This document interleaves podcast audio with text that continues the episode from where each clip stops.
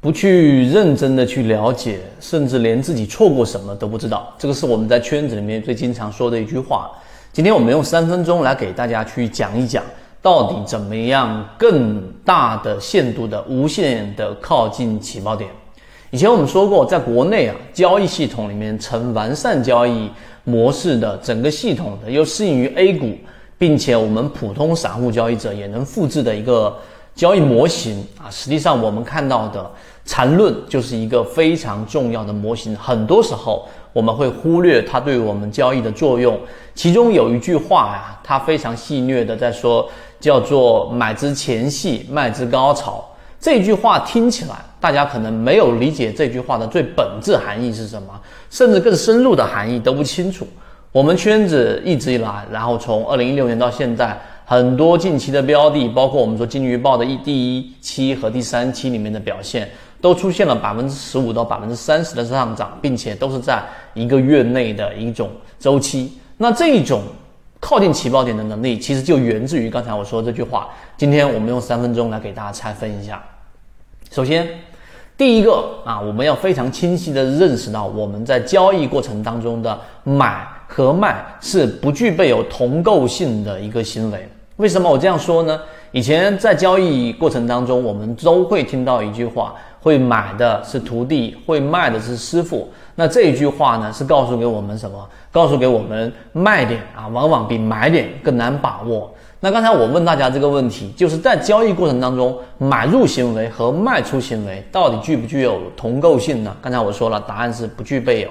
为什么？因为在买的过程当中啊。和买卖交易过程当中，实际上就是不停的把钱换成筹码，然后把筹码换成钱，对吧？这是很简单、浅显易懂的本第一性原理。那钱，举个例子，我现在口袋里面的一万和十万和一百万和一块钱啊，在未来的一段时间当中，我们在不考虑通货膨胀情况之下，它还是一块，还是十块，还是一百万，还是十万都没有改变，所以钱还是那个钱，对吧？但是呢，筹码就不一样了。筹码本身呢，就是我们所说的，在这个时候、这个时间点，因为时间不可逆嘛，在这个时间点，这个筹码价格是十块钱，在那一个时间点，它可能就是二十块，或者是五块，或者是三块。所以由钱换筹码，这个是我们所说的买入行为，和由筹码换成钱，这个是一个卖出行为，两者是完全不一样的这一种，不具备有同构性的行为。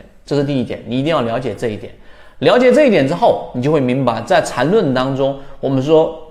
买入在一个比较基础的这种前期操作的过程当中，最终的目的，第二点就只有一个，尽可能多的去换取低位的筹码。很多人说，哎呀，我拿很多这个呃这个占比在里面，我拿了很多。这一个呃很多手在里面，那拿了这样的标的，你拿的股数没有变化，但股价在波动的过程当中，你没有意识到刚才我说的不具备有同构性的这个原理，实际上你就不知道你最根本的目的，交易目的是为了换取更多更低价的筹码，这一点还是比较好理解的。这是我们所说的第二点，第三点，那我们在交易过程当中，在一个大级别的交易。啊，例如说，我们经历过很多次长庄股，那么过程当中一定会有很多的买入跟卖出行为。那我们说的前戏，也就是我们所说的前面去做的怎么样去靠近起爆点的这一种盘整中枢也好，我们提供了好几个模型给大家。例如说同位涨停啊，这是一种很明显的活跃特征。例如说，当它出现了第一类型买点和第二类型买点。啊，我们说普通交易者第二类型买点的效率会更高啊，等等这些模块都交付到大家手上。但有一个很核心的点，大家不明白，在一个大级别的中枢或者说一买或者二买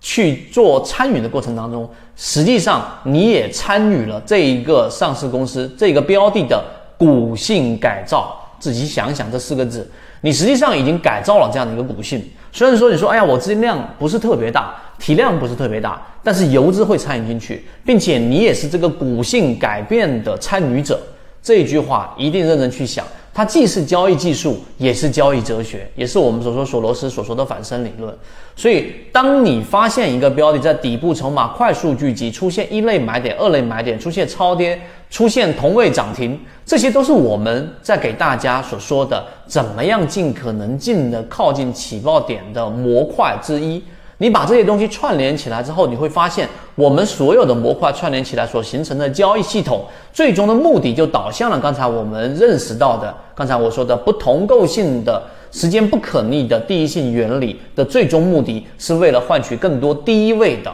和我们说的低价的筹码。所以我们的模式当中很少给大家提及啊第三类型买点，或者说追强或者扫板的最根本原因是我们的这个模型的基因所决定的。所以，当你明白这个之后，你去看我们交付给大家的《泽西缠论》这个专栏之后，你会有更深的一个理解。所有的十八节我们的这一个专栏航线的课程给大家，最终的目的都是为了导向刚才我所说的这个目的。所以，这个就是为什么我们的自选鱼池和我们自选鱼池的标的能够那么大比例的，不能说全部，一定不是全部，大比例的都靠近一个标的在上涨之前的。这样的一个底部位置，所以你有足够时间建仓，你有足够的时间去进行观察和跟随，并且你有足够高的概率可以拿到好的标的，这是我们圈子教给大家，我认为价值性最高最高的一个思维框架和模型。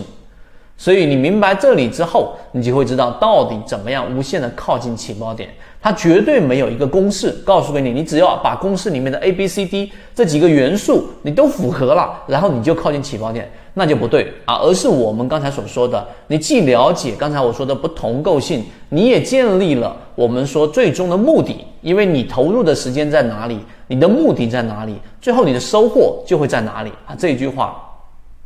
你明白了之后，那好，那最后你再去构建我们所说的交易模型、筛选的模块漏斗、技术分析等等这一系列的东西，才能真正的把它我们说灵活运用，最终把你的知识啊，最后转换成你的收益，就是我们说交易过程当中的稳定收益曲线。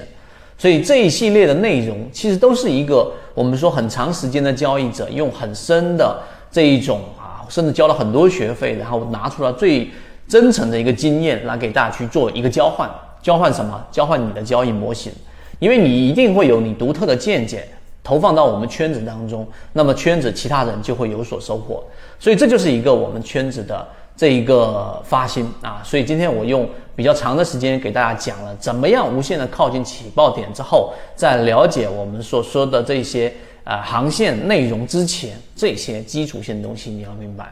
所以一季报马上就来了，一季报在四月底就会结束，我们会进行一系列的动作。第一，我们会出现我们的这一个一季报的鱼池，然后鱼池过程当中呢，我们既不推荐股票，我们也不指导买卖，我们和各位不产生利益关系，我们纯粹就是在讲方法和建立交易模型。那鱼池当中就会尽可能的筛选。筛选到我们刚才所说上述的那些内容，既是护城河筛选过的，并且我们认为它非常极限的靠近了起爆点，这样的标的啊，实际上也只有一季报跟三季报才具备。所以今天我们讲的内容，如果你想获取刚才我所说的上述任意一个你可能自己比较缺的短板模块，或者是我们想要获取的一季报的鱼池。啊，这一个在我们的只要是在我们圈子里面的核心船员，我们都可以直接交付到大家手上的。因为还是那句话，你挣的是股市的钱，不是我的钱啊，也不是我们圈子任何人的钱。想要获取我们的一季报、鱼池以及我们的近期的这个金鱼报，可以找管理员老师回复幺六八，直接去了解获取的途径。好，今天讲这么多，希望对你来说有所帮助，和你一起终身进化。欢迎关注我。看完我的三分钟视频，如果对我分享的实战模型感兴趣，想要更深入了解，看对自己的交易有没有启发，会有完整专栏进圈 MACD 七一二。